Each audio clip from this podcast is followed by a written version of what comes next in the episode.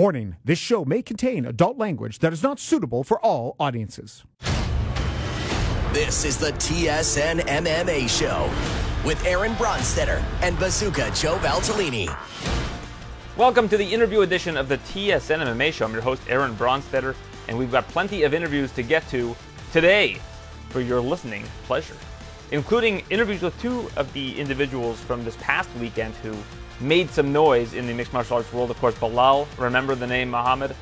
By now, you should remember the name. He just had a fantastic five round performance over Vicente Luque, the only fighter who had finished him previously in MMA, came out, showed out, and looked great. Now back in the top five of the welterweight division in the UFC. And another fighter who, unfortunately, had his dreams essentially snatched from him in just a moment after his fight with Vadim Nemkov. It's Corey Anderson. Fight ended up being declared a no contest, and he thought for a moment that he was going to be winning a million dollars and the Bell- Bellator uh, light heavyweight championship. Unfortunately, that was not the case, and he now has to wait for a rematch against Nemkov. But uh, he was the underdog at the time. He will not be the underdog next time around. Had a great performance up until the fight ended in unfortunate fashion. Some Canadians competing on this weekend's card. We'll have a chance to speak with them. Charles Jourdain taking on Lando Vannata, and a short notice assignment for Marc Andre Barriault, who will be taking on the Beverly Hills Ninja, Jordan Wright. Looking forward to seeing these Canadians compete. They will both join me on the show this week, as will Tyson Pedro. He's been out of action for a long time, nearly four years away from the cage.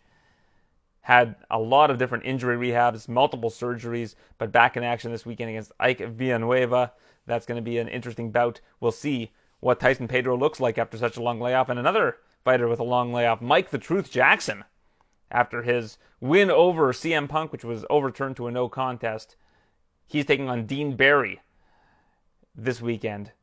Looking forward to seeing what Mike the Truth Jackson does in his return to the octagon. He will join me this weekend. So thank you to everybody for tuning in. Let's get right to it. Here is my interview with Belal. Remember the name Muhammad.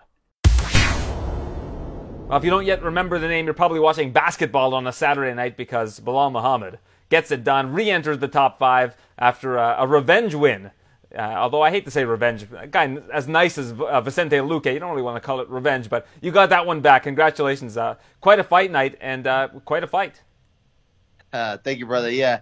You know, it, th- like I said, there was nothing personal with it. There was no, uh, there's no revenge. like, such a good guy. And even after the fight, uh, just the respect between us two, between our teams. Uh, nothing but respect for that guy. Yeah, you know, it was, for me, it was more so just uh, proving myself. Uh, I had a lot of doubters out there saying that I was going to get knocked out again, saying that same thing was going to happen. They couldn't wait for uh, me to go to sleep, and uh, I'm just happy to shut them guys up, shut all the people up, and you know, finally, I think I'm gaining. I already had a lot of respect over my peers, but a lot more. Like uh, I think there's a lot of fighters out there that post like, "Oh, great fight." Uh, the way that he fought Luque was uh, very smart, very uh, good. Uh, and I showed a little bit of everything. I showed a, a lot of stand up, showed a lot of grappling, showed a lot of wrestling, timing, everything, and uh, everything worked out perfect, honestly. Yeah, really, I think the well rounded game is what we really got to see on Saturday you know, half the fight took place on the ground. You had control. I don't know if, it was all entirely on the ground. It could have been the clinch as well, but the control time registered as about half the fight, which means that the other half of the fight was on the feet. And I thought that because you were able to do such good work with the grappling, it made Luque more tentative than we're used to seeing him. Yeah, uh, our whole biggest game plan was to strike when he thinks we're going to grapple, grapple when he thinks we're going to strike, and uh, just not be in front of him. He's so good at planning in front of you and uh, hitting you and hurting you because his feet are planted. So we worked a whole lot of movement in this uh, this camp.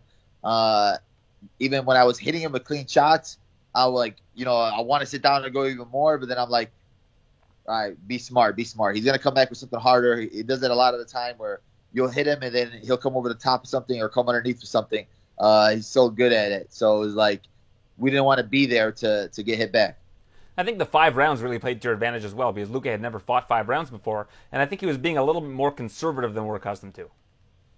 Yeah, I think that. Uh, also, I think the body shots, the body kicks, man, I was hitting with some very good ones, uh, and I'm sitting there like, bro, this guy got a, either got the best poker face in the world or he just got ribs of steel. Because I'm like, they're landing some clean ones, and I was sitting there hoping, waiting uh, for him to start like dwindling down a little bit, dwindling down a little bit. Uh, even after the fight, he told my coaches like, yeah, those body kicks hurt a lot.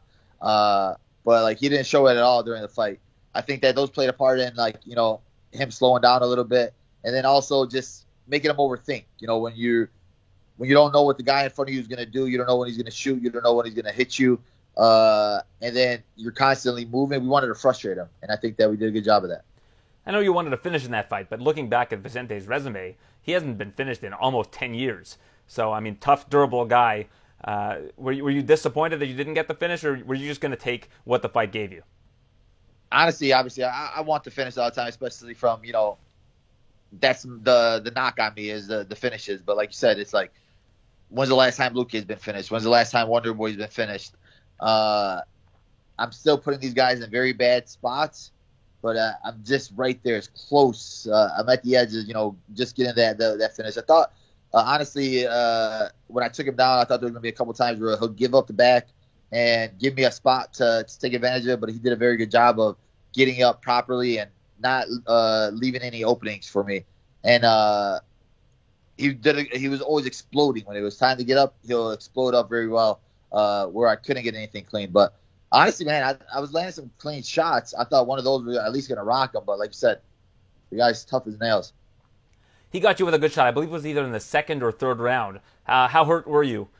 You weren't really on wobbly legs. You recovered very quickly. You were throwing back, so I don't think you were in any real danger at that time. But it seemed like he, he hit you with some good ones.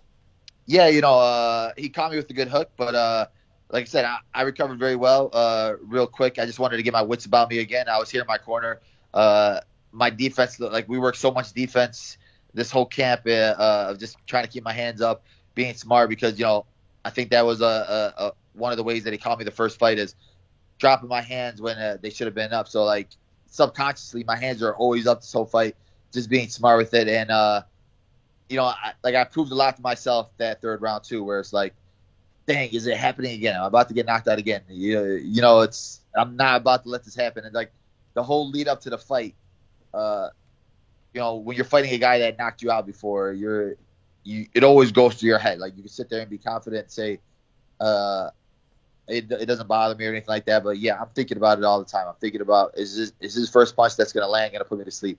Am I like if I go out there and I get knocked out by him, like honestly, I'm looking at like am I, am I still gonna keep fighting? I'm not. I'm not. The, I'm not here to fight to be second place. I'm not here to fight to be uh, just another name on the roster. I want to be a champion. And if I would have went out there and I would have got knocked out uh, and lost this fight, there's probably going to be a, a, a, slim chances of me getting a title shot anytime soon. Uh, and a, a loss like that will put you back a couple a couple years. So like, there's a lot riding on this fight for me personally and mentally. Well, I'm glad you admit that because a lot of people won't, at least before the fight, admit that having been finished in the past by a fighter that you're going to have a rematch with, that plays on your mind in the entire lead up of the fight. As soon as you enter the cage, I mean, it's basically deja vu. You're in there in the in the cage once again with that same person. So how hard of a mental barrier is that to overcome? And do you do you actually feel like you did overcome it, or did you just kind of have to battle with it for the entirety of the uh, the camp and the fight itself? Yeah, honestly, man, it, it was it was tough. It, the, like the the camp, uh, I was fine with it. It was it was all right. But then when it gets to fight week, that's when your your nerves start kicking in. That's when uh you know you you get a little bit of doubts. You you start overthinking things like did I did I work hard enough? Did I do this enough? Did it should I did a little bit of more of this? Uh, does he see something that that I don't see? Why is why is he confident in like the the lead up videos from the UFC? Uh, does he know something that I don't know? Uh, and then the UFC's posting the highlight the whole time. Fans are posting the highlight the whole time of me getting knocked out, and then a lot of it is like I've had so many guys work so hard for me, man. Uh, guys that you know have other jobs. that came into the gym to help me train. Came into the gym to to give me a look, and it's all surrounded for me, and it's all around me, and it's uh, it's like I go out there and I lose the first round. I get knocked out the first round again. It's like I'm I'm obviously gonna I mean, my these my brothers and my training partners that like they're not gonna be disappointed. Like they they want the best for me no matter what. But like I'm gonna be disappointed that I wasted their time, and uh, I didn't want to do none of that. Like a lot of guys sacrifice a lot of things for me, and uh, you know, every victory is is a team victory and a family victory. So like, there's no way I was gonna go out there and lose. Uh, I told myself, man, like, I, I told myself in the morning that morning, like, I was in the room looking in the mirror, and I was like, dude, I'm like, I'm, I'm ready to die in there. I'm not gonna go out. Uh, even if he rocks me, if he hurts me, man, I'm just gonna keep uh, going until I can't breathe no more.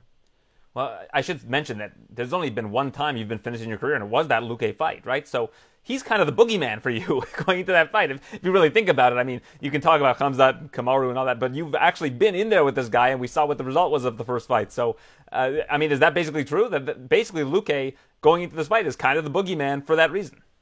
Yeah, honestly, it's literally that. Like the UFC, I mean, uh, Ali's calling me with fights, and he's like, "Yeah, pick Gilbert uh, Chimaev or uh, Luque. Which one of these guys you want?" And I'm like, "Oh, give me Chimaev. Like, give, give me, give me, give me Gilbert." And it's not like a lot of it's because you know I want to fight those guys, but also it's because, like I said, I want to avoid fighting Luque. Like, I don't want to fight him again. Like last time I was in there, I, I lost to him and I got embarrassed and I, I got knocked out. But what if it's and he's been knocking people out after me. He's been putting people to sleep. He put uh, former champions to sleep. He's putting uh, guys to sleep with chokes. And it's like, I, I don't want to fight a guy like that again. I don't, I don't, I don't want to be in there with a guy like that. Like, give me a different test. Like, I've already felt what this guy does, and it didn't feel good. So I, I'd rather fight somebody else that I don't know. There's, there's an unknown with those guys. And, you know, I was trying to get one of those other guys instead, but then like I said, I'm never gonna say no to a fight. So when they offer me this fight, you're like, all right, yeah, I'm down. You say it confidently, but then in the back of your head, you're like, what did I just do? Am I really ready for it now? Am I really good enough? It, has it been enough time? Uh, sorry. Uh, yeah, it has been enough time. But uh, you know, like I said, thank God. Uh, God bless me. God's plan is bigger than my plan and uh, just having that faith uh, and trust in Him, uh, it brought me through it. So now, obviously, people are going to be asking, "What's next for you?" Have you thought about that at all? I mean, obviously, you had names that you mentioned over the weekend, but right now, are you just looking to relax, or are you looking to wait and see how things play out? What's your strategy going forward? And would you accept the fight with somebody ranked lower than you at this point in time, or, is, or are you just looking up? Honestly, I feel like it's either two names. It's either Colby or Chimaev. Um, for me, when I'm thinking about it, I think that uh, Chimaev makes a lot of sense. Uh, if we get like a five round fight, I think that'll be huge. You know, he got his chin tested against Gilbert. Let's test his cardio in a five round fight. Uh, because if I fight Colby or if I fight uh, Gilbert and Chimaev's still out there and he fights somebody else and he beats him, he's still going to skip in line if, if, he beats that person in front of me to get the title shot. Uh, like I said, even me fighting Luque, then him fighting Gilbert, I'm like, if Gilbert beats him, all right, I'm good. But if Chimaev beats Gilbert, then Chimaev's still going to be next in line for the title shot just because of his hype. So like, I'd rather skip all that, fight him, uh, so I get the next title shot. So there's no other, there's no other doubt. There's nobody else ahead of me. We're the only two guys that haven't fought for the title. We're, we're the only two guys that haven't fought Usman yet. Uh, I think that challenge wise, we're the two toughest tests for him challenge wise, and uh, you know, I think it makes the most sense. Personally, I I want to fight Colby just because I I hate the guy and I don't like the guy, but I, like I don't think he would want to fight anybody tough. Like he's not fighting uh, nobody in the top five. I, I, I don't think, and I think he's just gonna stay on the sidelines a little bit more. So I like to stay busy. Chimaev like stay busy. Let's get busy. I just don't know who Colby's going to fight if he's not going to fight someone like yourself, Burns, or Chimaev. I mean, the, the option, unless he's going to move up to middleweight and try to challenge for the title there, he doesn't have a whole lot of options. Honestly, I, I, like you see him calling out. Uh, you see him calling out Poirier. I think that he's gonna sit there and push for a fight with like a Nick Diaz or Nate Diaz, something like that along those lines, because uh, he thinks he's a big money fight. And you know, with the UFC, they're gonna try to get anything that sells. So uh, like, who knows what they're gonna end up giving him? I don't think that he's gonna go to 85. I think he's gonna stay at 70 because he's pretty small. Uh, but yeah, like I think it's gonna if he if he, if he does actually fight again this year, I think it'll be against like one of those guys. And if they're like they said they're they're moving past Poirier and Nate Diaz, so maybe they are looking at Poirier and uh, uh, Colby. I watched the Destined series that you did with ESPN leading up to this fight. I didn't realize that your dad's store got burned down during the uh, the George Floyd protest. So he's he's retired now. Is that what, what he's he's he's focused a lot more on your career and, and being in the gym with you? Yeah, you know, uh, like I tell people, it's like, kind of like sometimes when you look at stuff that happened like that when the store got burned down, we had it for over uh, 10, 12 years. Uh, and, you know, we wanted to put it back together, but it was going to be way too much money. But then that's when, like, literally the heart uh, of COVID hit, and a lot of business, small businesses like that closed down anyway. Uh, so we're looking at maybe it's like a blessing in disguise. Uh, my dad's a bigger guy, so now, like, he comes with me to the gym. Uh, I put him through workouts. He's always, like, on the treadmill walking. Uh, like if I had like any errands to, to, to run, he'll do them for me. You know, he, he spends a little bit more time with the family now. So it's like when I growing up my whole life, he was always working. Uh, when you're a Middle Eastern father, you're working uh, from sunrise to, to, to sunset. Like you're you're you're up in the morning at 7 a.m. You're not coming home until 9 p.m. That's it, and then you're going to sleep. And that's all the thing. So he never was able to go to any of my sporting events, never go to any of my uh, practices or anything like that. Uh, you barely see him. So it's like now he, he gets to relax, chill. Uh, thankfully, I'm able to to help him uh, with financially and things like that. I'm uh, I'm able to to do everything for him. So uh, now he gets to you know enjoy the spoils of life. Yeah, absolutely. You always want that to be a position that you can be in if your parents work really hard to provide for you and your family to let them retire early, to give them a, higher quality of life in their last year, like their late years. I don't want to say last year, but in their late years of their life. That, that's, uh, of course, something that I think every kid wants to do for their parents. Yeah, honestly, it was like always one of the, the dreams of mine. To, I always told my mom, like, I told her I was to be a lawyer and I was to buy her a house. And uh, I'm a fighter. And me my brothers and sisters, we ended up getting her uh, the, the house that she wanted this year.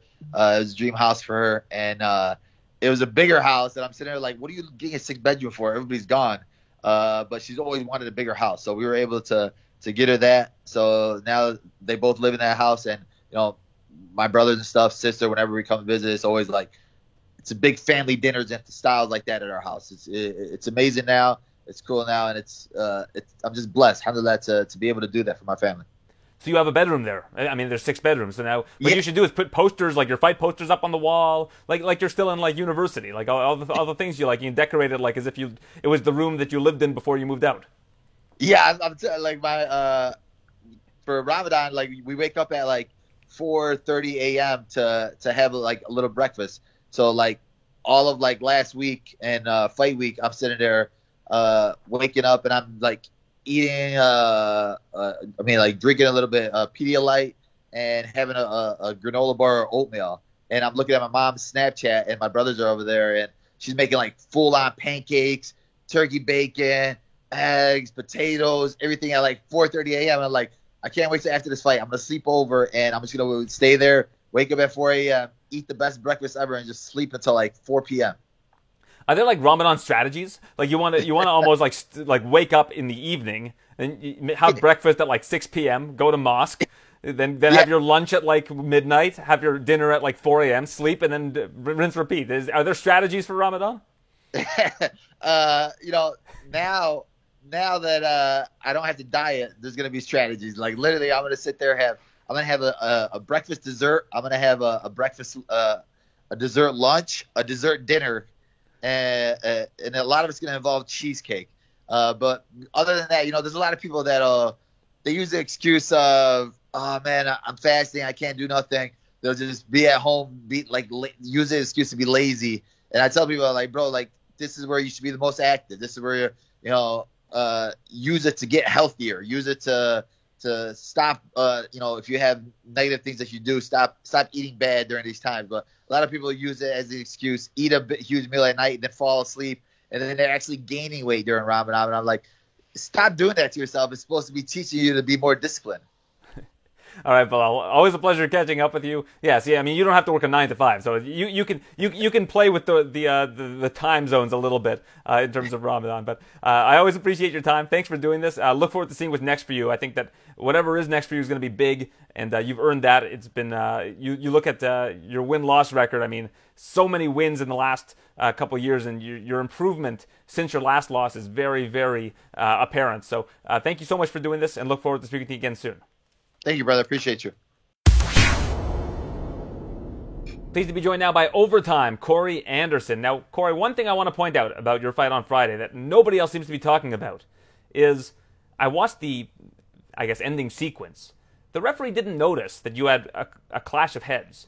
You were, I guess, sportsmanlike enough to point out that it was a clash of heads, even though the round was close to ending. And I think you deserve a lot of credit for that. Yeah, I mean, like I've said in the media, uh, when I did a press conference after the post fight, like I was being a good sport. You know, who would know this? Being a good sport will come back to bite you in the butt. You know, all my coaches actually, all my high school coaches and college coaches were there, and they came to me like, "We're so proud of the way you handled it like a sport. You know, you did it because you're a good sport. But at the same time, you just now when it's all said and done, like I don't regret what I'm what I did, and I think I would did the same thing. But just who would know would have being a good sport would have made such a whirlwind of media and talk and all this stuff that's going on now. Ultimately, though, the reason you're doing this as a career is for your family. I mean, obviously, a million dollars would have gone a long way, but at the same time, the kind of message that it sends to your kids, if you go back when you're 50, 60 years old and watch that with them and say, you know, I could have continued, I could have continued to hit him, I could have continued to hurt him, but, you know, the, the right thing to do was to tell the ref what had happened. Do you think that, that is important in the in the grand scheme of things? I mean, I don't want you to have to look too far down the line, but I feel like that's an important thing for you to have with your kids. Oh, 100%. Not just my kids, but a lot of people don't know I was a former, I was a college wrestling coach. I was a coach at Lincoln College. Well, before I got in the fight, and it was the same thing I told them, man. You always do the right thing. Like, we don't cheat. Like, you don't cheat. You don't cheat your way to anything. Steroids, you don't do none of that. I've never done any of that. I've always been honest. I always did everything the way it's supposed to be done. I've you know, I she try to be as honest as I can all the time. I'm open book, and that's pretty much just another situation off of it. I just I hope my my athletes, not just my kids down the line, but my athletes can look back and see exactly the things I tell them. Like here I am at the grand scheme of things, at the biggest stage in the world, fighting for the belt. Would have won a fight, but instead I let the ref know like I made a foul. You know, he thought he was telling me clean shot, keep going, keep going, clean shot. Coach is telling me, keep going, keep going. But I took a second stop and looked up just to let him know that the elbow didn't land. That was my head. You know, I didn't realize the fight was going to be stopped after. I didn't realize how bad the. I saw it was cut and it was blood getting his eye. I didn't realize like as soon as he stood up, they was going to stop the fight. I thought maybe they would take a second to give him, give him a second to get his wits back, or maybe try to put some Vaseline or something on it. But uh, at the end of the day, it's like nope, just pulled it all right from underneath. That dude, the doctor, was not being paid by the hour. Like he was in and out of there. I, I couldn't believe how quickly he made that assessment. Yeah, I don't think he actually looked like got a good look at it. Like he turned and just saw. I mean, it was pretty deep. You could see from the pictures, like he could see all the way down to like the the bone area, but it was like he didn't even try to see if they can put Vaseline to stop it from bleeding. But you also got to think in the fight game, it's like you can get cut here, it's fine because you're bleeding out. You cut here, it's fine because bleeding down. Well, like I said, when I was already still continue to work when I was telling them they was a cut. The blood was like his eye was already starting to turn red from the blood to get in there. So you gotta think also like the ref just knew like if it get any worse, it was gonna get his eye and get bad. But at the same time, they could have said, well, there's only three seconds left. Let him go and look at it in between, and then maybe stop the round. But like I've also said, like I don't know if I'll be happy today with the belt, knowing that the fight ended with a head clash. I'd rather go out there and just solidify it the way I planned on it in the first place. Yeah, the cut reminded me of the uh, Tyson Fury fight against uh, Otto Wallin, where they had that big cut and they just let him continue. I mean, they put the Vaseline on it. I, I feel like they probably could have taken a, a, longer look at that for sure before stopping it because, I mean, if that fight continues, goes into the fourth round, you land something, cuts the, you know, the, it's cut open again, you could win that fight in like 20 seconds and it would have been uh, considered just a, an honest victory. So it's it, it is kind of strange that they made that determination so quickly. Yeah, it is what it is now. Well, now you have to kind of grapple with this in your life after that kind of an outcome. Are you hoping to get this fight behind you as soon as possible, this rematch with Nemkov? Yeah, of course. You know, I want my belt. You know, everybody can talk about this million dollar check and blah, blah, blah. All that is nice and dandy, like, yeah, to do good for my family, but I want the belt. That's all I want. I want that belt above my TV in the shadow box and look at it every day knowing what I did and what I'm capable of. That's what I want. We all see what I'm capable of. We know what I'm capable of now, but the fact is, this unfinished business. It never actually happened. You know, that's what I want. I want it to be over said and done. There's no ands, if, or buts. There's not, well, what if? There is no, well, but, it's nothing. Just a go ahead, clean cut victory. And I needs that. Have you and your team spoken to uh, Scott Coker, rather, uh, about what a timeline would be for a rematch? I actually, the next morning after the fight, uh, me and the family got up and when we got breakfast in the restaurant we ended up going to. Scott and Mike Kogan was actually there. There's no exactly date on it. We can't put a date on it, you know, because he's medically unclear. He's medically suspended. So he has to be cleared before we can even talk about it. But they did tell me the damage was it was just cuts, you know. And it was in the medical tent. I heard the one doctor tell him, "Oh, it seemed like the orbital was broken. You got to wait to get surgery." Then they took him into the hospital and they come to find out the orbital wasn't broken. It's just real bad cuts. So once the cuts heal, they say we're going to push the fight right away. We're going to get it, get you guys back in camp. We're going to push this fight as fast as we can to get it over with. But there's no set date on when. Do you feel like you've had a lot of bad luck in your career overall? I mean, you won the Ultimate Fighter. Obviously, that was a big accomplishment for you, but it seems like you've hit a lot of hurdles over the course of your career, and a lot of it is just circumstance. I won't say it was bad luck. I would say I made bad decisions in fights, you know.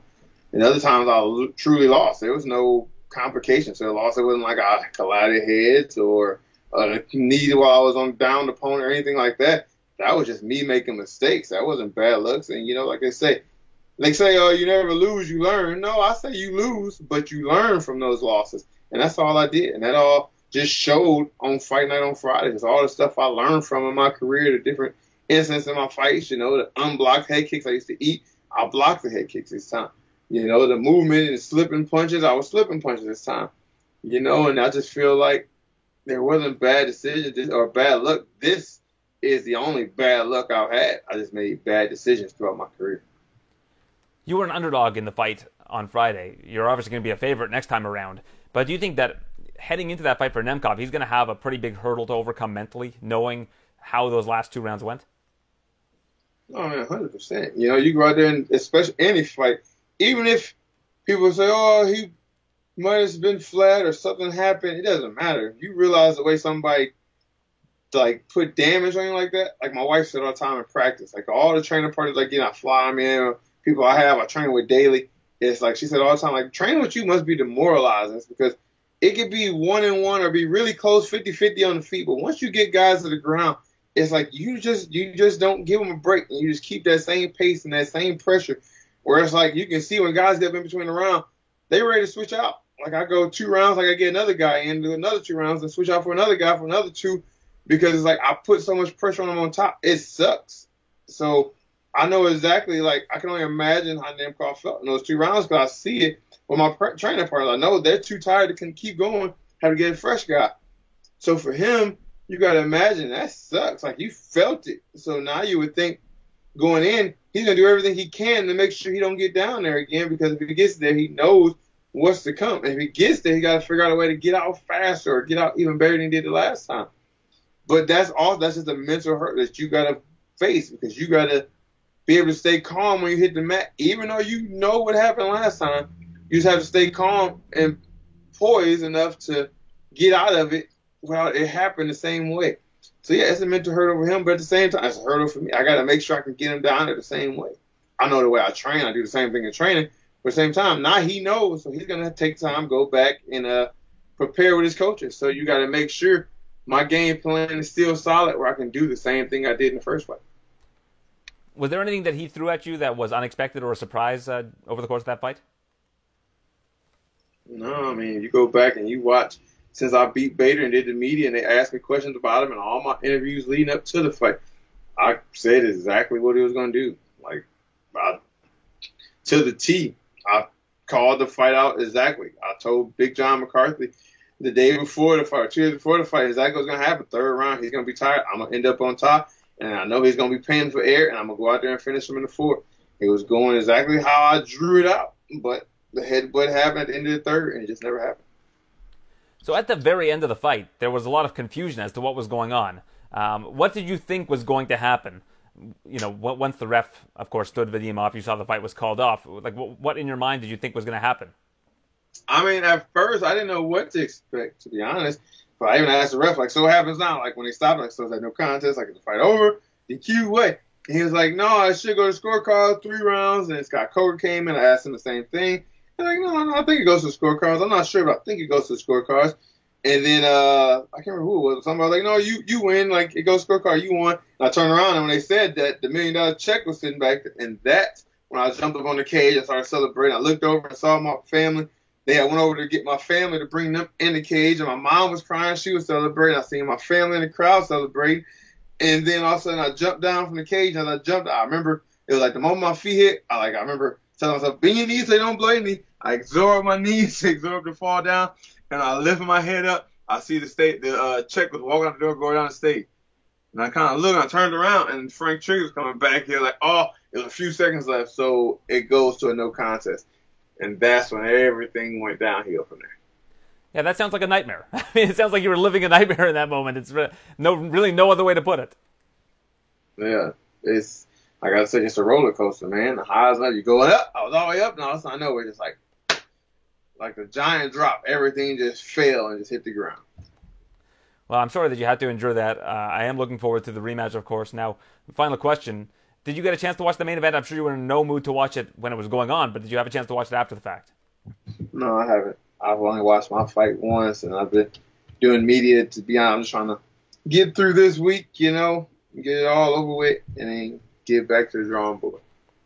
All right, Corey. Well, always appreciate your time. Appreciate how candid you were about this whole situation, and uh, look forward to seeing the rematch, hopefully sooner rather than later. Sounds good. Thank you. Canadians are taking center stage in the month of April, and of course that means Charles Jourdain has to be on the docket. You know, Charles, this is a great fight against Groovy Lando Vannata, a stylistic matchup I'm sure you love.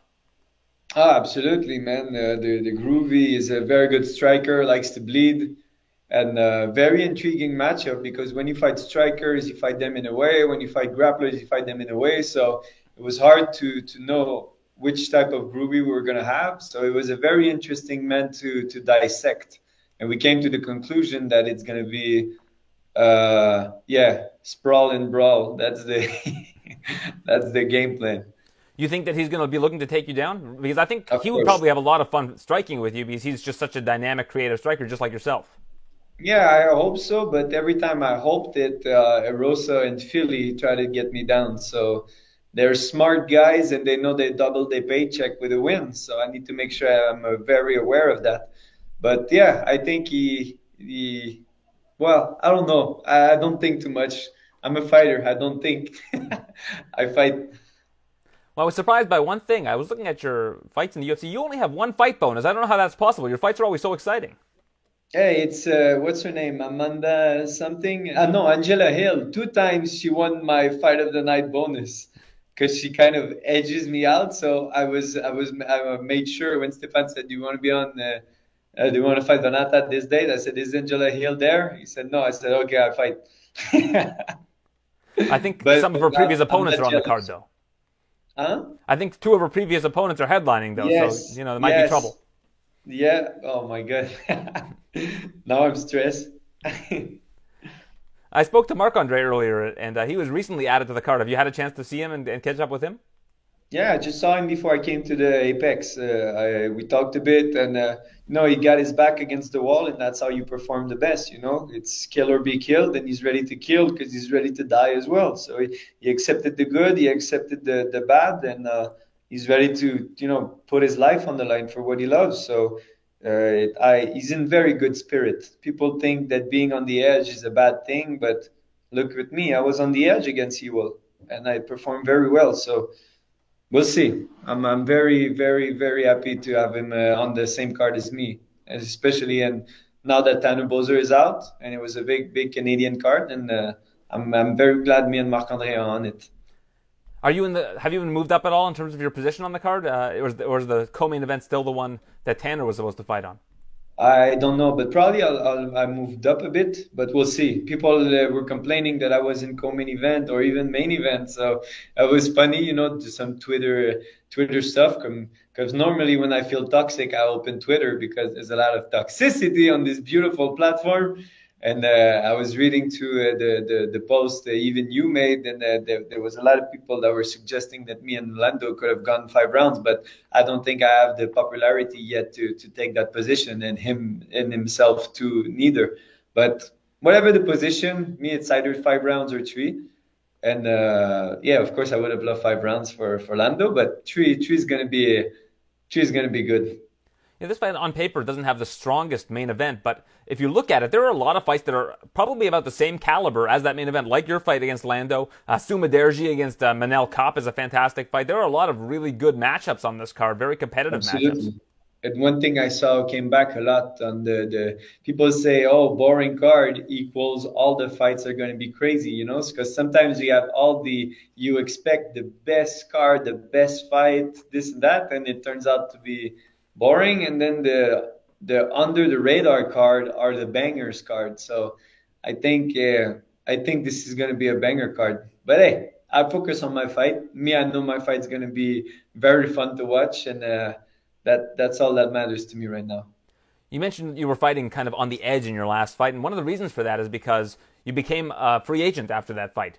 You're now back, yeah. of course, with the UFC. How did that whole process go? Pretty fast because of the Topuria thing. So uh, I stepped in for Topuria. We all got the new contract. He got himself a new contract as well.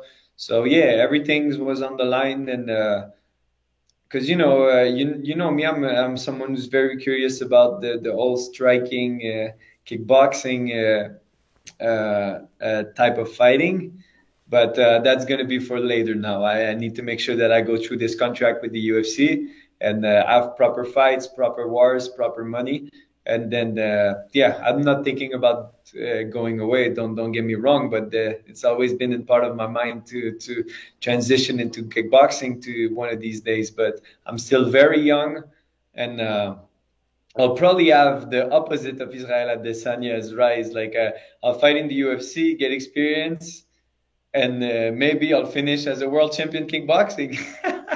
but hey, I'm I'm not I don't want to push too much on this idea. I'm very focused on this uh, this weekend. I'm very focused to perform in the UFC, complete this wonderful contract that they allow me to get, and uh, yeah, take care of business. Uh, this is just uh, in my head when I think about accomplishment. I, I want to accomplish a lot of things, but right now you focus on one thing. My father always said, if you do one thing, you do it good, or you don't do it at all. So this is what I'm gonna do.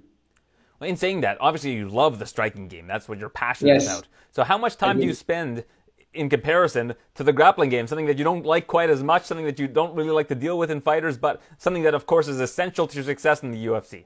Mm, I, I learned to love it because it takes them a lot of energy, you know. Because me, I like to stand and bang, and I like I like when guys are getting tired and hurt, and then I finish them. I'm not a one punch knockout guy. I dropped a lot of guys, but I, I I'm more of a I destroy you your your soul by kicking your leg, kicking your calf, kicking your body, hitting you to the body, the ribs, and then I see that your will to fight is slowly getting away. Then I finally manage to get a TKO. But if you try to shoot me and then I get up or I, I sprawl, I use my wizard, I pin you to the ground.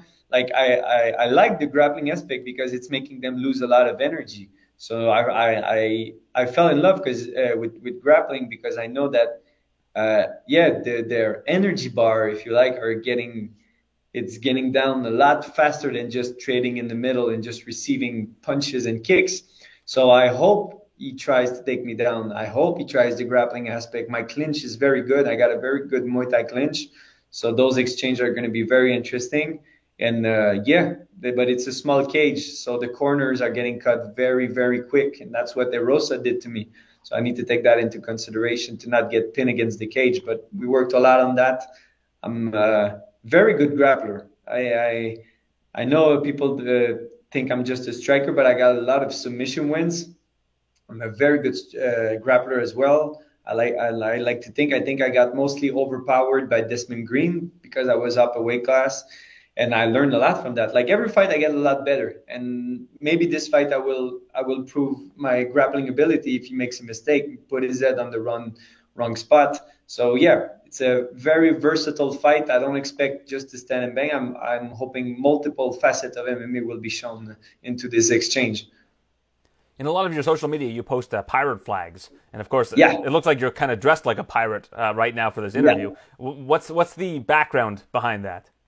So la piraterie is mostly is mostly you go in, you get their heads, you get the goal, and then you fly away, and then you navigate, and then you you take your boat and you just go to the open sea. For me, is a way of releasing the pressure of uh, of uh, top 15 world champion, this and that. I don't think about it. I think about going to an isle, uh, getting his head, getting the money, and then just uh, go away. And then I get a contract, a wanton bounty or something, and I'm like, okay, wanton bounty, I can fight this guy for this amount of money. Okay, then I go. So this is uh, a way for me to be free in this fighting game that that tells you you need goals, you need this, you need that. Of course, I have goals, but I'm not using goals as something bad, as pressure. I'm, I'm going one step at a time, and I'm much more happier with that. So this is where the whole piraterie thing uh, came about. Well, you got to plunder yourself a, a, fight bonus this weekend. Oh, I hope so. I hope so, man. Like, but where are the, the, the, the treasures? They're always deep in the sea, so I need to go in those deep water to get it. And if I don't, it's gonna be my fault. Uh, but if I do, it's gonna be my my my fault as well. So yeah, I'm not very concerned about bonus. I'm concerned about winning and destroying someone. And the bonus, like they say, it's a bonus. If you expecting too much, you're kind of pushing it away. And if you just if you are you and you perform the way you do, the, the, the bonus will come. But I'm not chasing it anymore. Uh, it's been a while. Ever since I, I didn't get the one after the Rojo fight, I was like, nah, it's okay. Um, I'm there, I make money, I make good money, and uh, bonus is, is, a bonus. Well, that's a good way of, of thinking about it. You know, you've talked to me, of course, in the past about how you like to have an opponent that kind of scares you, that, that makes you a little yeah. bit worried. I'd say that yes. Lando Vannata is probably the opponent that, well, aside from Ilya Topuria, but the opponent that you've been matched up against uh, that I, I, believe is probably the scariest opponent you faced probably since Andre Fili. Do you feel the same way? I think Choi beats all of them all of the guy, Ilya, uh, Lando, all these guys, I think Doo Ho Choi was very the, the scariest man I've ever fought. But I, what I see, what I see from uh, the fights, he it, he seems very solid.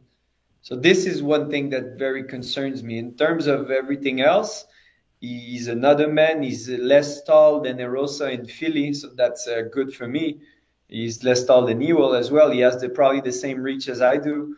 So in terms of, of Vannata, it's not his experience. It's not nothing else than the fact that he looked very solid and he's he's he's a man. He's a dangerous man. So this is uh, the, the the biggest aspect of him. And then where I'm going to see him at the weigh-in, we're going to face off, and I'll read the energy, I'll read the room and the vibe, and then I'll get a more uh, clean clean uh, vision of the guy. Because in, in my opinion, he's a lot taller than me, a lot bigger, but we're both going to be 145 at the on the scale, looking at each other. So I can't wait to, to feel that uh, that vibe from him. But you know, he's a groovy guy. He's there to fight. I'm there to fight. So it's a very interesting matchup. And last question for you: The featherweight title was recently contested. Uh, a guy who you shared a locker room with once, you told me one of the scariest guys you've ever been in person with, the Korean Zombie. Uh, unfortunately, fell short against Alexander Volkanovski. Man, Volkanovski looked so good in that fight. Does it inspire you to watch somebody fight at such a high level? Yes, absolutely. And I, I always said something like that. And, uh, and your good friend, Joseph Valtellini, as well. You fight a good boxer, you kick the shit out of those legs. And then you go over the top when they get uh, overly aggressive because uh, Volkanovski was kicking his calf, his leg. And when he was overdoing it, uh, meaning the Korean zombie, boom, he would hit him over the top with one, two counter and then pull back. So it was a magistral, ma- magical performance from Volkanovski, and uh, it solidified my my my my take on uh, s- small details like calf kicks and low kicks against a boxer. It's it's kicks against ends that take kicks every day. Me and uh, we we saw that. I was very impressed by the strategy, and he didn't overdo it. So yeah, Volkanovski is uh, one terrifying man and now the featherweights knows that. But there's a lot of good guys who are coming up as well. Yeah, it's a very fun division. A lot of great matchups for you, including yes. the one this weekend against Lando Vannata. Always love speaking with you, Charles. Uh, best of luck on Saturday. Thank you very much, Aaron. Always a pleasure, my friend. The UFC has so many great Canadians scheduled to compete in April. They had to add Marc Andre Barriault short notice assignment against Jordan Wright. Now, Marc Andre, the last fight obviously didn't go as you had planned. Is the reason for taking such a short notice fight like this to get that bad taste out of your mouth from the last one? Yes, 100%. So the last fight, you know, it was more like a bump in the road. So I just want to, you know, uh, bounce back from from that loss and just prove to myself and, and the UFC that, you know, uh, I belong in this game and I just want more. And that was your first time ever being finished in a fight. Um, what do you remember from the aftermath of it? What was different from your previous fights, obviously, where that had never happened? Yeah, so I, the thing is, um, I felt a little bit, you know, exhausted. Uh, my last training camp it was a hard camp. Uh, since I joined the Sanford MMA, you know, it's uh, high level athletes, so every day is a hard day. So I just push myself through every day, constantly. So, but I was ready, you know, mentally, physically. But I think, you know, it was just a, a mistake in in the execution, and you know, Chidi was the better man that night, and that's for him. But now I'm completely, completely a new, uh, a new mindset. Uh, I feel light, and I'm ready to go. That's how you mentioned on social media. You got to stay ready. You'll always be ready. So I guess that's the mentality. But I feel like this is better suited. If that was the issue last time around, where you feel like you put a little bit too much pressure on yourself in camp and might have been working a little bit too hard, maybe these circumstances will end up working out better for you, and maybe more opportunities like this will come up in the future. There have been a lot of fighters, including your teammate Gilbert Burns, who have really capitalized on these short notice assignments. Yes, I, I kind of uh, like that. You know, when I, I don't put, put too much pressure on myself, it's where I come, you know, uh, more dangerous. Uh, I, I don't let my, my, my, my brain think too much. I just flow, let it go and be myself. So no, I think that's gonna be a fun night uh, Saturday. This is a 190 pound catch weight. Was that part of the agreement for this deal for this particular fight?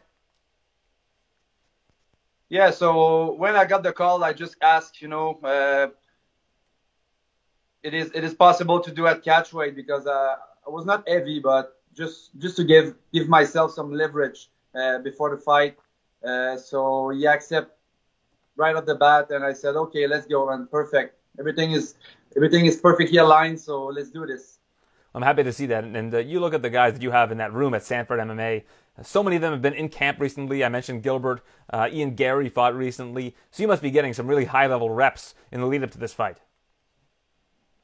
Yeah, constantly. You know, since my last fight, you know, I I took maybe uh, two or three weeks off uh, because you know I I got knocked knocked out, but you know, I, I stay around with those guys uh, every day. You know, I move with them, and you know, since the last month, I, you know, I get back in the sparring, and every day is a good day. It's challenging, and I, I do really like my my new family now. Charles Jourdain's on this card. How many cards have you been on with him in the past? Because it seems like it's a tradition at this point.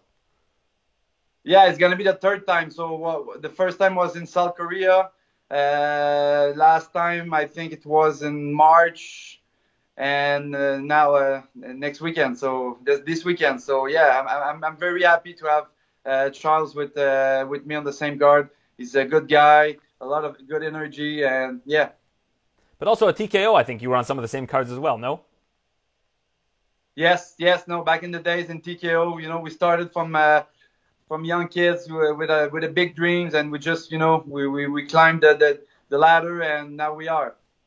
Yeah, it's great to see. And again, so many Canadians on these cards uh, in the coming weeks. Unfortunately, Tanner Boser had to pull out of this particular card. But it's great to see uh, such a great amount of Canadian talent uh, excel on this level. Obviously, a couple of weeks ago, Mike Malott had a, a great performance and a good post fight speech. TJ Laramie, very tough matchup last weekend. But uh, do you like what you've been seeing from your fellow Canadians? And, uh, and is there anybody that we should keep an eye out for, uh, maybe that's, that's, training regionally in Quebec that maybe we haven't heard of yet? Yeah, so there's a guy who uh, he, he, got signed by uh, the Dana White contender. So Yohan Lainez, uh, he's a serious athlete. I think he's a very, very good prospect in the welterweight division. So he's scheduled to fight. I think it's in two or three weeks. But no, I think in the next year or so, uh, we're gonna have a good, you know, uh, a good team of uh, proud Canadian who represent our country. So I'm very excited about it. Yeah, Yohan is a beast. I remember he was on Contender Series, and then right before the fight, I, I, tweeted out the odds for him to get a knockout in this fight are seven to one. I'm thinking this, that's all this guy does. The guy's just a, he's a, he's a machine. So uh, that ended up working out well. But uh, yeah, his, his, first fight's coming up very soon, and uh, I spoke to him very recently. He seems very very focused yeah, he is very confident. He worked hard. uh, you know, he's a very good human being and a, a phenomenal athlete. So yeah, I can't wait to see, uh, you know, his path and uh, the, yeah, I'm, I'm very excited about about him. Now, what do you think of your opponent, the Beverly Hills Ninja, as he's known, Jordan Wright? Yeah, so no, uh, I do really think it's a, it's a very good matchup for me, and I don't think for I'm a good matchup for him uh, because you know uh, he's more like a karate style. He don't like pressure. He don't like to get, get hit, and I don't think he ha- he has a good chin. So you know, um, I'm the power bar. I hit hard. Um, I like to, to push the pace, go forward. So, but the thing is, he, he is really willing to uh, to fight. So I'm very happy. I think it's gonna be a banger. So yeah, I'm very happy. I can't wait to uh, to dance with him. Yeah. Well, one thing that you're particularly good at is drowning your opponents, tiring them out. You mentioned that you're the power bars, not just because of the power in your hands, it's because you have endless electricity. Now, this is a guy who has never gone beyond 50 seconds into the second round in his 15 fight career. Do you think that it would be an advantage for you to really uh, tire him out as much as possible early on and hope that it gets into the later rounds so that you can get a finish maybe in the second, third round? Yes, hundred percent. So it's it's part of the, the, the game plan. You know, I, I just want to come uh, aggressive, uh, aware, but I just want to do my things. But more the fight goes, more I'm dangerous. So you know, uh, you better be ready uh, for a hard night.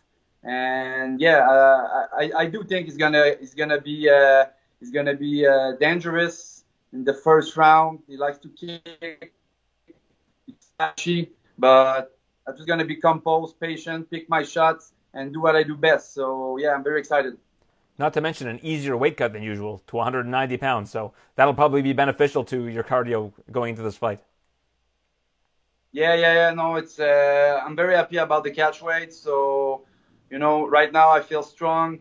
Uh, I don't have to cut too much weight, so no, uh, it's gonna be a fun night. Well, we're looking forward to it. Lots of great Canadians uh, fighting in the UFC on the horizon, yourself included. I'm glad that you got added to this particular card uh, because there's so many great talents from the Great White North on these cards. And I really appreciate your time as always, Marc Andre. Best of luck uh, against the Beverly Hills Ninja, Jordan Wright. Thank you, sir. See you. Pleased to be joined now by Tyson Pedro, who returns to the UFC after about a three and a half year uh, vacation from the sport, not vacation, because you've had to have two pretty major surgeries. Uh, to walk us through what you've been through since we last saw you in the octagon. Yeah, I've been through a lot, so I don't know if we got enough time for that. but uh, we, it was um, a failed surgery. I had uh, they used the hamstring, and um, when I went to, I was actually uh, booked to fight another fight at CKB, and uh, I retore it, retore the meniscus there. So um, went back, got that fixed up, and during COVID, I was training at home and uh, retore the meniscus. Uh, when I went to when I went to see the surgeon for that one, it was a new surgeon, and they said that the ACL hadn't been put in the t- right tunnel from the previous surgery. So I had to make the decision whether I wanted to start from scratch or they could do like a quick fix. But uh, if they did that, there was still a high chance. So you, the minimum for your second ACL surgery is 12 months rehab. First one's nine months. Uh, because the return to sport's like a 10% chance of return to sport if you do it a third time. So um, uh, that was the hardest decision. Made made that choice, but um, yeah, it wasn't easy for sure. So how much time overall were you rehabbing all of those different surgeries? Like if you were to combine oh, it? Uh, so nine months, uh, then three months for the meniscus, and then 12 months for the second surgery. So yeah, probably two whole years. That's that's unbelievable. So yeah. that must have been uh, very taxing on you, especially I think from a mental standpoint. Obviously, physically it hurts, but in order to, to just push yourself to get through that, especially mm. a second time, uh, must have been incredibly mentally taxing. It must be a real relief for you to be here this week. Yeah, definitely. Uh, it's been a long road, but um, I, I, I, always visualize being back here. So it's in this weird way. Uh, there was like this um, I, I, guess also it's lucky that uh, uh, COVID happened. That I think that slowed down um, everyone. So I, I, don't feel like I've missed as much, but it's yeah. Um, mentally, it was taxing. Definitely, it wasn't. It wasn't as straightforward as it sounds. Um, it was uh, a roller coaster for sure. Do you think that you're going to be very emotional, both at weigh-ins and when you're walking to the cage? Uh, definitely not when I'm walking. Like that's uh, well, actually, who, who can say that? Um, I expect to always just be calm. That's why I have my like feel good music. but uh, I think uh, I think afterwards I'll definitely be emotional when uh, the like um, enormity of everything that's happened over the last four years um, like yeah reaches that sort of tipping point of um, that I've accomplished what I've sort of sought out to get back to. Is it almost better in this one instance that there aren't going to be that many fans in attendance? Because I'm sure walking into an arena, like if it was at Marvel Stadium or something, and you were coming back and this was your comeback, that would probably be a, be a lot to take in. Yeah, I, I, I, don't know. I live for that shit. Like I love the crowd, uh, but um, I think definitely like uh, this one isn't so much about making a statement. It's getting out there, getting the job done, feeling what the cage feels like again, uh, octagon, whatever don't want to, and um, you know just uh, getting comfortable in that environment again. So yeah, definitely. But also, I've never fought in um, the apex sort of like that. So it'll be like when I was amateur days fighting in the pub. Do you think that you're going to be a better fighter now than you were before? Like, have you had enough time to really improve upon your game? Yeah, definitely. Um, uh, mentally, um, my fight IQ's increased. I'm more patient. Uh, I'm stronger. My my body's changed. So, and I'm just wiser. It's been four years. I'm like, uh, it's like I've gone from a kid to a man. So uh, I've changed so much in the last eight months, let alone the last 14 weeks again. So uh, um, obviously having my daughter changed, like changed a lot as well. So um, I'm a completely different person. It's like I'm debuting again, to be honest. Now, this is a great matchup for you. You look at Ike Villanueva, what he brings to the table. I think that wherever this fight takes place, if you are the Tyson Pedro that, we, that we're accustomed to seeing, uh, that's basically a big advantage for you everywhere. Yeah, strategically, it's a good fight. Like, uh, everyone, I never to underestimate an opponent because everyone there's, there's no easy fights, but definitely if it's standing or on the ground, um, there's not much footage of him uh, like uh, his ground works, but I'm, I'm pretty confident that I'm comfortable there. Yeah, you've got some fantastic uh, submission skills. I mean, we saw you beat Paul Craig years ago, and, and I think that in this division at light heavyweight, uh, there are very few uh, fighters that are really good with submissions. I think you and Paul are, are two glowing examples of that. Mm. Yeah, I, I, think that was a cool thing that uh, that was like my niche, definitely in light heavy. Um, I've seen an increase in the skill. Uh, there's definitely um, spots that we still slip in there. So uh, that's um, yeah, I'm excited. The whole division's changed since I've been I've been gone. So it's um, there's a lot of new blood in there. Were you offered other opponents, or was Ike the first name that uh, came across your desk? Uh, I think because the uh, original fight, I can't remember who it was against, but yeah, I've been, I think there was three different opponents possibly, but uh, Ike was the one for this fight. Now I know you are completely different weight classes, but you've trained with Alexander Volkanovski in the past. His previous bout against the Korean Zombie is one of the best performances you will ever see. It just looked like they were on two completely different levels, even though we know how good the Korean Zombie is. Do you take inspiration from watching a performance like that? Somebody who you've been in there with? Yeah, for sure. And um, like I've spoken to him about his, because it's his mentality that's different to other people. That's what sets him apart. And uh, I've sat down and spoken with him about that. And like he even wrestled with me. Like uh, he's just a different breed of human. And like uh, they'll split up into the small guys and the big guys, and he'll jump in with the big guys. Like he loves this. So um, yeah, definitely. And he's like told me some things that like uh, definitely changed the way I look at um, fighting as well. I saw an interview with you on Sky Sports. You talked about how after this fight, you're looking to go to New Zealand and train at City Kickboxing for some time. Uh, how long are you planning on staying out there for? No idea at this moment. Um, as long as the wife lets me, uh, we ha- I haven't really spoken to her too much about moving over there, but uh, she's uh, yes. Hopefully, she hasn't seen the Sky interview yet because I'll have to talk to her about it first. and hopefully she doesn't have satellite television to watch uh, TSN in Canada or have a VPN that she's using for TSN to go and, and check out our interview here. Uh, I'll, I'll make go. sure I keep it close to the vest. Sweet, sounds good. uh, so with City Kickboxing and uh, in that camp, I know you have gotten some work there before, but are you looking to make that kind of your full time home going forward? Yeah, like uh, I, I, trained there for in the first time when I injured my leg, and then I did the uh, and I, well pre, uh, before this fight I trained again. Uh, I was planning on doing my camp here, but I camped there for this fight, but um, obviously COVID stopped that. Um, and it's just a fit for fit for me, and um, I like Eugene's uh, cornering me this fight. Um, the team, uh, the way they break down fighting, it's just um, yeah, it's everything that I wanted in a fight camp, and I'm glad that they accepted me to come down. Now, I did a newsletter and put together my awards for the first quarter of 2022 uh, at the end of the quarter. And the fighter of the year, in my eyes, was your brother-in-law, Tai Tuivasa, who's uh, just completely reinvented himself, has become a, a, heavyweight contender after you know a bit of a slippery ride early on. Uh, what what has changed in his development? Why has he become so much more consistent as a fighter? Probably was drinking less because he was in Dubai.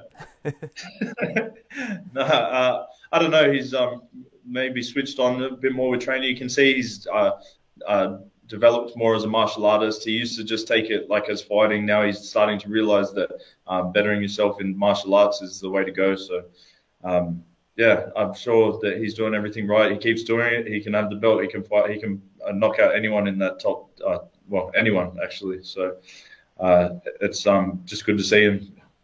And you and him have gone yeah. into business together. Uh, tell us about yeah. that venture. Yeah, we're doing uh, Drink West at the moment. So um, if you just want to invest, you can uh, head to birchal.com.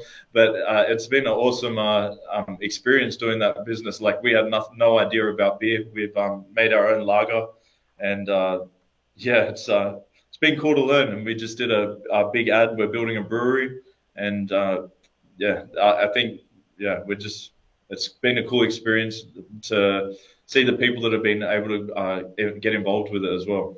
You're a lot more reserved than Tai. I don't think I'm speaking out of turn by saying that, but can we expect to see you do a, a shoey after this uh, this fight on the weekend if you uh, walk away victorious? Hell no. they can keep all that shit. But uh, yeah, I've drank enough beers now. I had I had four years off. I just want a quick turnaround. I want to fight again, so I've got to get paid. So are you anti-shoey? Have you done a shoey in the past? Oh yeah, I've done plenty of shoeys, but, but I'm retired now. Why why the spit? That, that's my big question. As somebody who uh, lives a, an 18 to 20 hour flight from uh, Oceania, the spit is the part I don't. I would gladly drink beer out of a shoe. I have no problem with that. But the spit, yeah. I, just I can't do it. To be fair, you don't need to ha- have a flight to not understand that because I don't understand it either.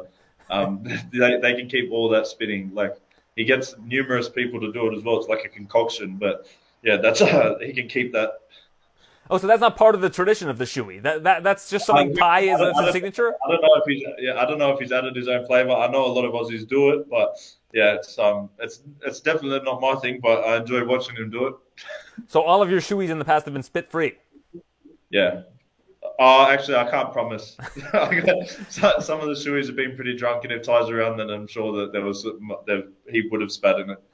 Well, it's okay. I mean, while you guys aren't blood brothers, you guys are brother-in-laws. It's a you know essentially the same saliva. Yeah, I don't know. We like yeah, we've we've been pretty drunk to do some dumb stuff, so he's probably spat in my mouth. But, oh, no, I'm joking. so you're sober now? Is that the plan? Like you're saying you're, you're done with beers? Period. No, I can't say I'm done with beers. Period. I've got a beer company, but uh, it's um just uh, I just want to get in and fight again. I've had so much time off, like I, I don't, I don't want to waste any time. I've got to, I'm playing catch up at the moment.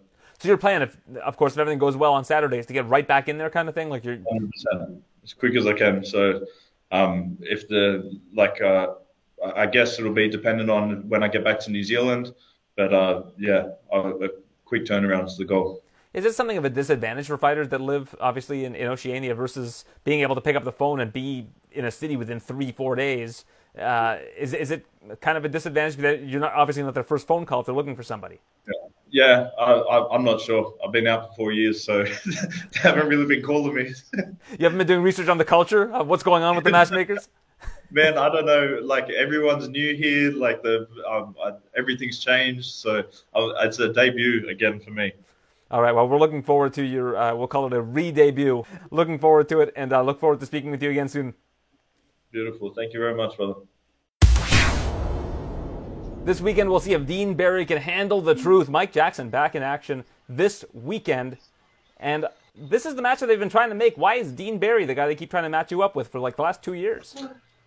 Man, I, you know, so this was the original matchup. Um, you know, actually, Dean and I are the ones who set this fight up. You know, he he, uh, I guess his his management got my name from the UFC for a potential matchup, and then he messaged me on Instagram, and he was just like, "Hey, man, like, no disrespect, um, I got your name. You know, are you are you even fighting?" And I was like, "Yeah, I was kind of getting back in the training, whatever."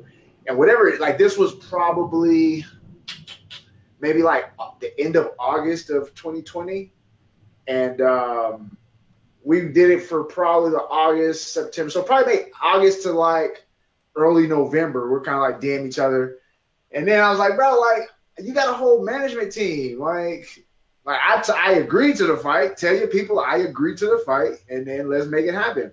Well, he's pestering me like, bro, like call Mick, call like that's your boy, blah blah. And I'm like, dog, like I'm just here. You got a management team. I'm not hitting Mick up. First of all, he's not even our matchmaker. Like he ain't got shit to do with him. You know what I'm saying? So we finally got it in December. We got the contracts. Uh, but they told us it was well, at least they told me it was gonna be in Vegas. Well, cause I think the fight was gonna be in February. So let's say like early January. I can't remember the exact time frame, but it was it was maybe a month out of the fight, and um, they said, "Hey, we need your passport." And I was like, "What? I don't need a passport to Vegas." And they're like, "Nah, you're going to Fight Island in Abu Dhabi." And I was like, "Fuck, all right, uh, let's see," because I lost my passport. I was like, "All right, let's see what we can do." And then I couldn't get the passport in time. Then they uh, we moved it to May in Vegas. Well, then he was having visa issues because of like the pandemic and lockdown and shit. So then it was just really a waiting game to get everything kind of cleared up. And then uh, I had been running into to Sean a few times. I chopped it up with him. I, I sent him a little message on Twitter and shit like, "Yo, like these motherfuckers tagging me. I'm ready. Let's let's boogie." And then um, he finally emailed me and he was like, "Hey, you ready?" And I was like, "Fucking let's dance." So I think it was the fight has always been there. There's just been like these these we're, we're just living in a wild time. Like we're living in different times, and you have to factor in these other variables that people really don't factor in. And so we just had some shit happen, but you know, we're good to go now. This Saturday, I get to fucking cook this cat. After the CM Punk fight, did they offer you any other fights? I mean, you've been in the uh, USADA pool, yeah, for this whole time. So no, no, they they, they did. Uh, I was offered. Uh, I can't remember the guy's name, um, but it was on the on the Argentina card in that November. Um, and then I right literally the week I got the email from Sean, um, I ended up getting hurt training. And so I let him know, I was like, hey, because I, I, initially, I, I, need to figure out what's up with his email because I have to email like two or three times. The first ones never go through. But I emailed him originally. I, I, I said, hey, I'm down. Literally the next day I go train, I get injured, and I was like, shit. All right. But I had heard from like as a response yet. So I was end up talking to Mick about something regular, random or whatever. And he's like, hey, by the way, been trying to reach out to you. So then I just forwarded my previous emails like, hey, I accepted this fight. I, I don't know what's going to email, but this happened. Um, you know, let's let's postpone it. And so he was just like, cool. You know, he, he was just letting me know that he, he not, you know, he was offering me the fight. Um, and so for me, look, I understand where I'm at. You know, I look, I, I'm a, I'm a, I don't want to say I'm an anomaly, but I'm like, I'm a, an outlier in the sport, so to speak, given you know what I do and, and, what I bring to the table as far as you know in the MMA community. Um, so for me, I know that I need to be. I'll never be hundred percent. That's you know where my body is with age and training and. Uh, but I wanted to be as close as I could uh, to that, or you know, to that, and, and, and I want to be the most optimal uh, um, for once I step back in there. You know, so for me, it was all about the uh, the recovery process. Um, but then I started picking up things uh, like actual training recovery, right? So I wanted to let injury recovery, but then I wanted to also add the recovery process from training, getting massages, going to the chiropractor, uh, you know, floating, all these things, um, because I, again, I want to, I want to be able to optimize my performance, you know, and so I've been doing all those things, coming out here to the PI, uh, getting these tests run, and even they're like, oh shit, like this is these, numbers that you're putting up right here. You know what I'm saying? So for me, I feel this is the moment in time where I'm my best version of myself. And so, you know, if if the fight would have happened in February, was that February last year, a year, um, I definitely I would be talking way different because I I was I wasn't in now mentally, physically, you know, preparing for a fight. But with this extra year to to you know process it, I guess, man, I'm on a, I'm on just a different man, and and and we're gonna see that Saturday night. We're gonna see some really cool shit. Well, definitely looking forward to that. Now, of course, you've been in the UFC. I guess your last fight was nearly four years ago. So during this downtime, do you wish that perhaps you would have been able to take fights in, in smaller regional promotions, or are you just happy to be on the UFC roster? Because, like you mentioned, very unconventional path. Yeah, yeah, man. So look, man, I'm doing all this shit for the shits and giggles, right? So for me, look, and I tell people, man, if I never fought again, that's cool too. You know, I don't have to. I'm not fighting to like provide for myself or my family or anything like that. I'm playing with house money at this point. You know what I'm saying? So for me, it, that's what it's about. Um, I get to come out here and, and, and hang out. It'd be it's a cool vibe out here at the PI, man. The, the entire they got a great staff, great team of people. Um, so it's just been a cool little experience, and uh, I, I'm enjoying the process, enjoying the ride, and we gonna keep it going um, after this fight. Have you spoken to CM Punk since your fight with him? No, like we kind of like probably like been mentioning some tweets together or some shit like that, but uh, nah, we, we haven't spoken. Uh, I mean, look, man, I, I and even in that, right? People, I had an interview with, with DC earlier today, was talking to him, and, and we brought him up, and and to the point, I was like, look, I I could have really hurt that. Like if I to win there with a fighter's mindset, like I could have hurt that guy, right? Because now he's he's back in pro wrestling. He was doing like some commentary on on like some MMA pro, you know, uh, uh, promotions. Um, if I would have went out there and hurt this dude to the point where he couldn't, you know, do what he's doing now, I kind of would have felt bad inside, you know, because I understood the I understood what he was doing. Like he was just trying some shit out, see if it worked. Didn't work. Cool. He wasn't trying to be like a champion or be the best or no shit like that. So it, it made no it made no sense for me to go out there and fucking melt this dude. But he called me a can. That's how this shit. Motherfuckers be running mouth, and that's kind of how it start. But you know, he called me a can or some shit like that, and I had to prove. I was like, all right, you gonna get this ass whooping. I had to like, I, basically had to big brother him. You know what I'm saying? And, and so uh, I, I'm really, I, I look back at the fight. Did I make? I made a some crazy mistakes that I wouldn't make now. But again, it was because I was in a, I, I was in like a training, a sparring mentality for that, as opposed to like a fight, you know. And for me, I don't know who are other people, but for me, those are two different mindsets. You know, sparring is one mindset, and when you're getting ready for it, or when you're in a fight with somebody, that's a whole different mindset, you know. So for me, I went there with the sparring mindset and, and did what I had. Look, I, I sent that dude to the emergency room, just bullshitting. So for this fight with Dean Barry, you're gonna have a completely different. I'm going out here to kill this motherfucker. Hey, I'm on a different level right now, my guy. I'm in a different mentality. I'm a different different mindset. Uh, my confidence level is the highest it's ever been right now, and it's because of all the things that's behind me. It's all about uh, the developing the, the mental aspect of fighting, right? Getting that shit right, getting my body in physical physical form uh, and top form. Uh, my endurance level. Look, I'm a pusher. Look, you know, it's funny. I saw somebody put a little meme. I guess he did an interview and he said something like he gonna put put a pace on me or some shit. First of all, you a little motherfucker. Like, how you gonna put a pace on me? I'm bigger than you. I'm a hitter. He ain't never been hit like me by, by a cat like me. You know what I'm saying? Um, and, and he's really gonna understand that. Like, there- there's levels to this, and he's just not. He's not at this point, man. Because I, I'm on a different cat right now. So, so what you mean is he's he's a 55er, right? And you're a pretty big welterweight. So is, is that what you're? It's like you know, to my to my understanding, I mean, yeah, he he done the 55 fights, but to my understanding, um, he's looking to go to 45. I first of all, I have to like to for me to make 55. I've done 55 before, but for me to make 55, I gotta go get like a dietitian. I gotta man, I gotta really like process this shit. Man, I was having burgers and pasta last week. You know what I'm saying? Because I was again, true food tour. You know what I'm saying? I like to eat. Uh, but but we carving it up. And so when you add these things into it, I just he he doesn't have and again I don't want to take away from his skill set or what he presents. It's not about that because I I feel that I know there's dangers involved and all these things, right? But when you factor in my skills, what I'm able to do on top of my experience, on top of my size, on top of my endurance, it's hard for me to to to really think that this guy can beat me or this kid can beat me. You know what I'm saying? Again, not to take anything away from. If this was a 55 fight, we I'm I'm we we having a different conversation. If is a 45 fight, of course we're having a different conversation. But this is at 170, and you're not. He's not a 170er.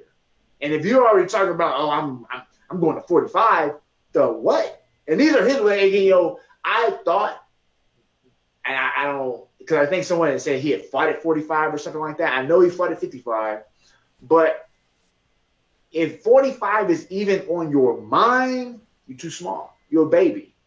You know what I'm saying? You're too little for me. Um, so again, I'm gonna punch this dude in his face a lot, and shit, he ain't ever been punched like a cat like me. I think a lot of people look at you and they think this guy's a, a journalist. A lot of people said, "Oh, he's the journalist," uh, but you yeah. have a ton of um, martial arts experience, and you train day in and day Dude. out with a guy like Crew Bob Perez, who, you know, of course, trains. I, I mean, there's a crazy thing, right? Like people, if you you have a lot of uneducated people who just talking shit. They don't really know what they're talking about. Um, I have these people who's like, "Oh, you're 0 and 1." I'm like, "Wait, in fighting?" And like, "Yeah." I'm like, "Dude, if I take, I, am if I'm my all combat sports. Let's see, four or five. Let's see, four boxing, four knockouts, kickboxing, knockouts. That's five wins, all knockouts, right? In striking sports. Then I have, I have the punk win, so that's six. Then I have the Gall loss, and then I have a decision loss in the Muay Thai bout. So I'm like six and two in combat sports. What are we talking about here? And five of those are knockouts. Like not, like we're not talking about TKOs. I'm fly, I'm leaving people face down on the canvas in eight ounce and ten ounce gloves. Like what are we talking about here? Like I'm a hitter, and when I get to punch this little motherfucker in his face uh, on Saturday, he's gonna understand that whatever the shit that he saw on seeing everybody, that's the whole thing. And all the shit that you saw in the punk fight, that's a rel- I'm not only what am I not that person now, I wasn't fighting. I was sparring. Like that's that's different levels, right? So you're gonna see me not only not spar, you're gonna see a whole new level of fighting. And it's gonna be some nasty, violent shit. I'm gonna punch him in the face a lot. My objective is to break his nose um, probably with like two or three jabs, two or three clean jabs for me, and his nose is gone. You know, I ran into him today at the pool. He seems like a nice cat, um, but he's just not that big, and that's the problem. It's like you don't have a skill set that I'm concerned about to the sense like, oh shit, right? So when I fought Mickey, I'm I'm concerned about a fucking brown belt, and then on top of that, right? the, for the Mickey fight, I, I like to do my little thing where I go see how big they are, what their reach is, and all that shit. I was my mistake because I had his reach of like 72 or something, whatever the internet said. And then that motherfucker was, hey, you got these goddamn Michael Phelps arms and shit, these fucking shoulders. He was long and everything. So and I have all these things to worry about with this kid. And again, and not to take, I, I don't want to take away from his abilities, but when I think about threats to me and what I pre- what I present. You know, he just don't have. He got a lead leg kick, I guess, and he probably hits hard, I guess, for like a 55 or some shit like that. But again, there's levels to this. You're coming up 15 pounds. I am going to punch this dude so hard, and right now my level of power, whoo wee. Because again, I'm getting the recovery process. I'm getting a massage. I'm getting a chiro and all these things that are making my body better. So yeah, when I hit him in the face, he he really, I, I just I don't feel he knows what he's gotten himself into. I'm being honest. Well, you're in Las Vegas right now. The odds for this fight are what I like to call Bellator odds. He's a minus twelve hundred wow. favorite. so are you, gonna wow. be, are you going to be uh, putting some money, some bonus money on yourself, trying to get yourself? I was trying. I was I was trying to give me the plus a thousand. I think last time I checked, I was like plus six hundred if I can get anywhere, if I can get to like 750, I'm definitely trying to put like a G on my. I'm gonna either put a G on myself, um, you know, for this. And uh, I, I think it, it's just this is a steal, man. Like this is a crazy odds. And again, I get it. I don't like. I'm not upset or anything. I don't give a fuck about it. Um, because again, you have the kid who's four and one. He's coming off some, you know, all I think all knockouts or whatever. Uh, and then you have me who they, they take the Gall fight in, in perspective, and then they have the the whole thing about me not knocking out, which is the craziest shit to me. I have people trying to troll me. It's like, yo, like you went to a decision with Punk. I was like, what the fuck does that even mean? Like that shit, that shit, is shit talking, but whatever. So when you factor in those two fights, it makes sense where the odds would be how they are. But again, that none of that matters. You know what I'm saying? None, literally, none of that matters except me and this kid get into the cage and me fucking him up. Well, some advice for you: if you are going to do that, wait until closer to the fight because that's when the lines tighten up, and that's when if you are taking a big underdog, the underdog value goes up. So if you are looking for that plus Okay. one thousand, man, maybe wait till Friday night, Saturday after the weigh-ins, Cool, pop over to uh, one of the books and. Oh yeah, yeah, yeah. I'm gonna try. I'm gonna try. to- Maybe I like walk to the scale like I cut a lot of weight or some shit. I don't know. I, I'll, I'll add a little showmanship. To I like it, you that know, from- idea. Grasp your I learned, stomach, no, I learned that coughing. from Punk. I learned that from Punk, man. It was funny. So I, I don't think I ever told this story. So we're doing the it's media day. We're doing the face offs, and I, I have an idea how rough his size is. And so um, we go, we meet up, we you know we walk up to each other, right? And I look at her and I said, I said, damn, you're taller than I expected. He didn't even break character. He said I got on lifts. And if you look, if you go back and watch the face off, I give like a smirk, and then Dana starts la- like when Dana laughed. That was because he heard he was right there, right? And Dana starts laughing. I'm trying not. I'm trying to hold it in because I'm trying not to laugh. I'm trying to hold character and shit. And and but it, it was a funny little moment. But uh, yeah, man, I may do a little get a little showmanship out there. You know, see if we can get them odds like plus thousand or something like that, and, and, and if I can go ahead and make a little killing on the side. All right. Well, if you're listening to this interview, you now have some some inside stuff for uh, some Ahmad Rashad inside stuff. Remember NBA inside stuff? Some inside Oh, stuff of course. from Mike Jackson. Um, so if you There if you you look terrible at weigh-ins, it's because you know you're trying to trying to get some value. I, of course, I hope that you the, the odds makers don't watch this interview until after the fight. All right, Mike. Always appreciate your time. Uh, best of luck on Saturday. It'd be nice to see you back in the cage Thank for the first man. time in nearly four years against Dean Barry, and always a pleasure to speaking with you. My God, man, appreciate you. A big thank you to all of our guests on this week's show Belal Muhammad, Corey Anderson, Charles Jourdain, Marc Andre Barriault, Tyson Pedro, and Mike Jackson. And to you, the listener, for tuning in week in and week out. Or if you're a first time listener, thank you. I appreciate you joining us here on the TSN MMA Show Interview Edition. You can subscribe to the show wherever podcasts are found, but if you do so, I ask one favor give us a five star review, nice write up about the show. Always appreciate seeing those, and it certainly helps our SEO value for those that are looking to find the show. So thank you for tuning in, and we will see you next week. Thanks for listening to the TSN MMA Show. For all the latest UFC news, visit tsn.ca slash UFC.